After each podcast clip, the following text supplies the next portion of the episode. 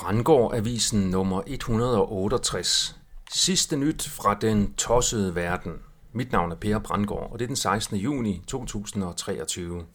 Kvinde identificerer sig som kat. FN vil indføre censur. Tesla-biler dræber. Ellemann bryder loven for Israel. Rochelle Walensky afsløret i at lyve for kongressen om vaccinerne.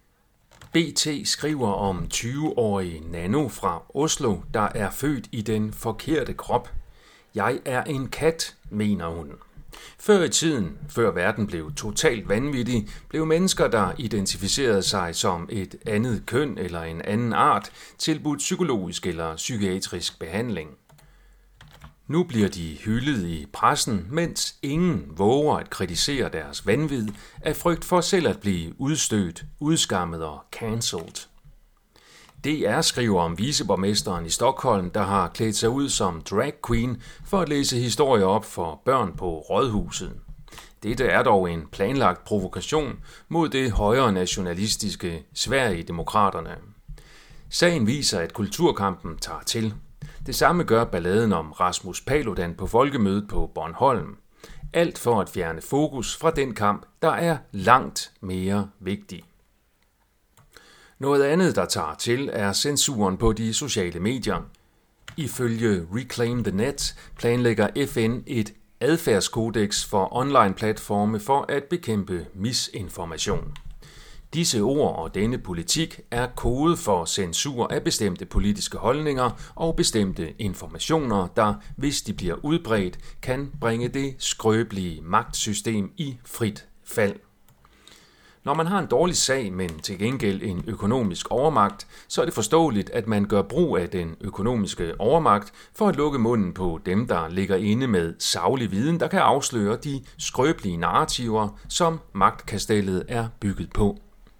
Det kan man så blandt andet gøre ved at indføre censur på ny, selvom dette er ulovligt ifølge grundloven, selvom det åbenbart kun er den del med kongemagten, der bliver overholdt i Danmark nu om stunder. Flere medier har skrevet om dødelige problemer med automatiseringsteknologi.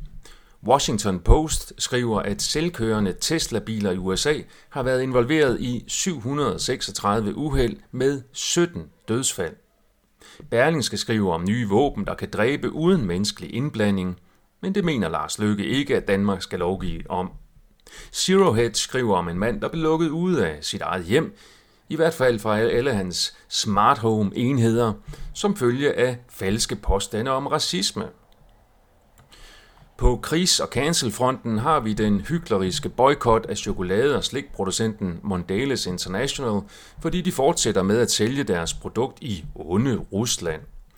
Det drejer sig blandt andet om produkter som Oreo, Toblerone, Marbu, Stimorol, V6, Halls, Daim samt kiks af mærkerne Tuk og Ly.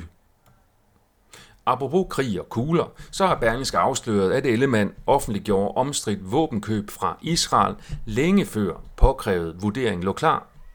Nu er vurderingen hemmelig. Det får mig til at tænke, hvorfor alt det hastværk med at købe våben af Israel? Hvad har Israel på Ellemann, der motiverede ham til at omgå loven for Israels skyld? Kan denne sag være den reelle årsag bag Ellemands langvarige sygemelding? Apropos jøder med alt for stor magt, så er jøden og supersionisten læge Rochelle Walensky, der var leder af den amerikanske sundhedsstyrelse under den værste del af den første bølge af coronakrigen, blevet afsløret i at lyve over for kongressen i USA ved en høring om covid-19. Hun sagde gentagende gange, at vaccinerede personer ikke bærer, ikke bliver syge og ikke spreder viruset. Da hun senere blev konfronteret med løgnen af et kongresmedlem, begynder hun at snuble over ordene og få fremstammet, og jeg citerer, det var generelt sandt på det tidspunkt. Citat slut. Det er mediet Uncover DC, der har bragt den afsløring. Vi lever i afsløringernes tid, Følg med i nyhedsportalen hver dag, mens det stadigvæk er lovligt at afsløre organiseret kriminalitet og folkeundertrykkelse i Danmark.